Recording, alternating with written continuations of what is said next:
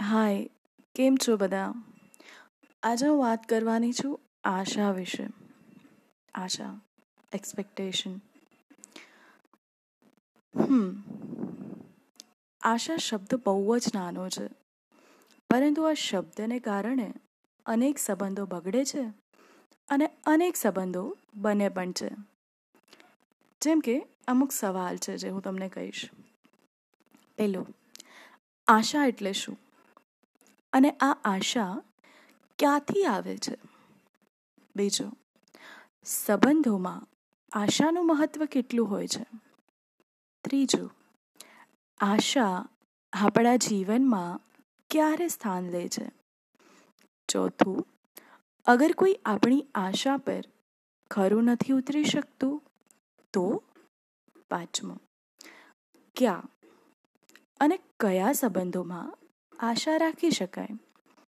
છઠ્ઠું, આશા કેટલી રાખી શકાય? સાતમું, હું સામેવાળાની આશા પૂરી તો કરી શક્યો હોઉં. તો શું મને હક નથી કે મારો સમય આવે ત્યારે હું એ વ્યક્તિ પાસેથી આશા રાખી શકું? આઠમું, આશા રાખવાથી નિરાશા મળે છે. પરંતુ કેમ? નવ. સંબંધોમાં શું આ આશા કેમ બંધાયેલી હોય છે? દસમું. આશા તૂટવાથી માણસ તૂટી જાય છે? અગિયારમું. કોઈને ખોટી આશા આપવી એ ખોટું છે? બારમું. આશા ક્યારે આપવી? કોઈને અથવા ક્યારે આપણે રાખવી? આપણે હંમેશા આપણા વડીલો પાસેથી એક કહાવત સાંભળી છે કે એ છે કે પારકી આશા સદા નિરાશા. પારકી આશા સદા નિરાશા. આ ચાર શબ્દમાં આપણા જીવનનું સત્ય છે. જીવનમાં તમે જેટલા જલ્દી આ કહેવતને સમજી ગયા, આ ચાર શબ્દોને પોતાના જીવનમાં અમલમાં મૂકતા શીખી ગયા ને, તો ક્યારે પણ કોઈ પણ વ્યક્તિને એક શિકાયત નહીં હોય કે ફલાણાએ મારી જોડે આવું કર્યું અને ફલાણાએ મારી જોડે આવું કર્યું.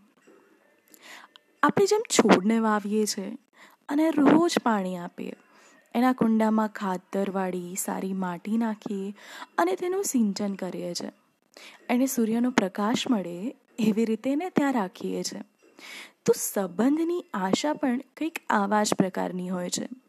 જેમ ધીમે ધીમે છોડનો વિકાસ થાય છે, એમ કોઈ પણ સંબંધ સમય વીતે છે ને, એમ વધારે ગાઢ થતો જાય છે. સંબંધમાં જેટલો વધારે ગાઢ થાય છે ને, તેમ તેમ અનાયસી આશાના બિંદુનું સંબંધમાં જન્મ લેતા હોય છે. ઘણીવાર બને કે સામેવાળા તમારી આશા જે પણ હોય એ થોડા સમય સુધી સામેવાળો પૂરી કરી શકે. પરંતુ અમુકને પછી ટેવ પડી જાય છે. અને પછી જ્યારે સામેવાળો નિર્ણય કરે છે કે હવે બસ, મારાથી નહીં થાય. આપણે સમજીએ છીએ કે આશા ન રાખવી જોઈએ, પરંતુ એ આશા આવી જાય છે. તમે કોઈ તમે કોઈ માટે ઘણું બધું કરી છૂટો અને ત્યારે તમારે એ માણસ પાસેથી થોડી આશા રાખવી તો વ્યાજબી છે. પરંતુ આ આશા જો થોડી પણ ન રાખીએ ને, તો દુઃખી થવાય. કારણ કે જ્યારે કોઈ પાસે તમે આશા રાખો, અપેક્ષા કરો કે જેવું વર્તન તમે એના જોડે કરો છો, એવું સારું વર્તન સામેવાળો પણ તમારા જોડે કરશે તો. એવું પણ હોતું નથી. ઘણીવાર સમય લાગે છે. માણસને જાણવામાં કે કેવો છે. લોકો પોતાના હિસાબે તમારા જોડે વર્તન કરવાના છે. અને બીજું કે જ્યારે કામ હોય ને, ત્યારે મીઠું વર્તન. અને જ્યારે કોઈ કામ ન હોય ને, ત્યારે તું કોણ અને હું કોણ? જીવનમાં માણસને પહેલાં જાણી લેવા જોઈએ.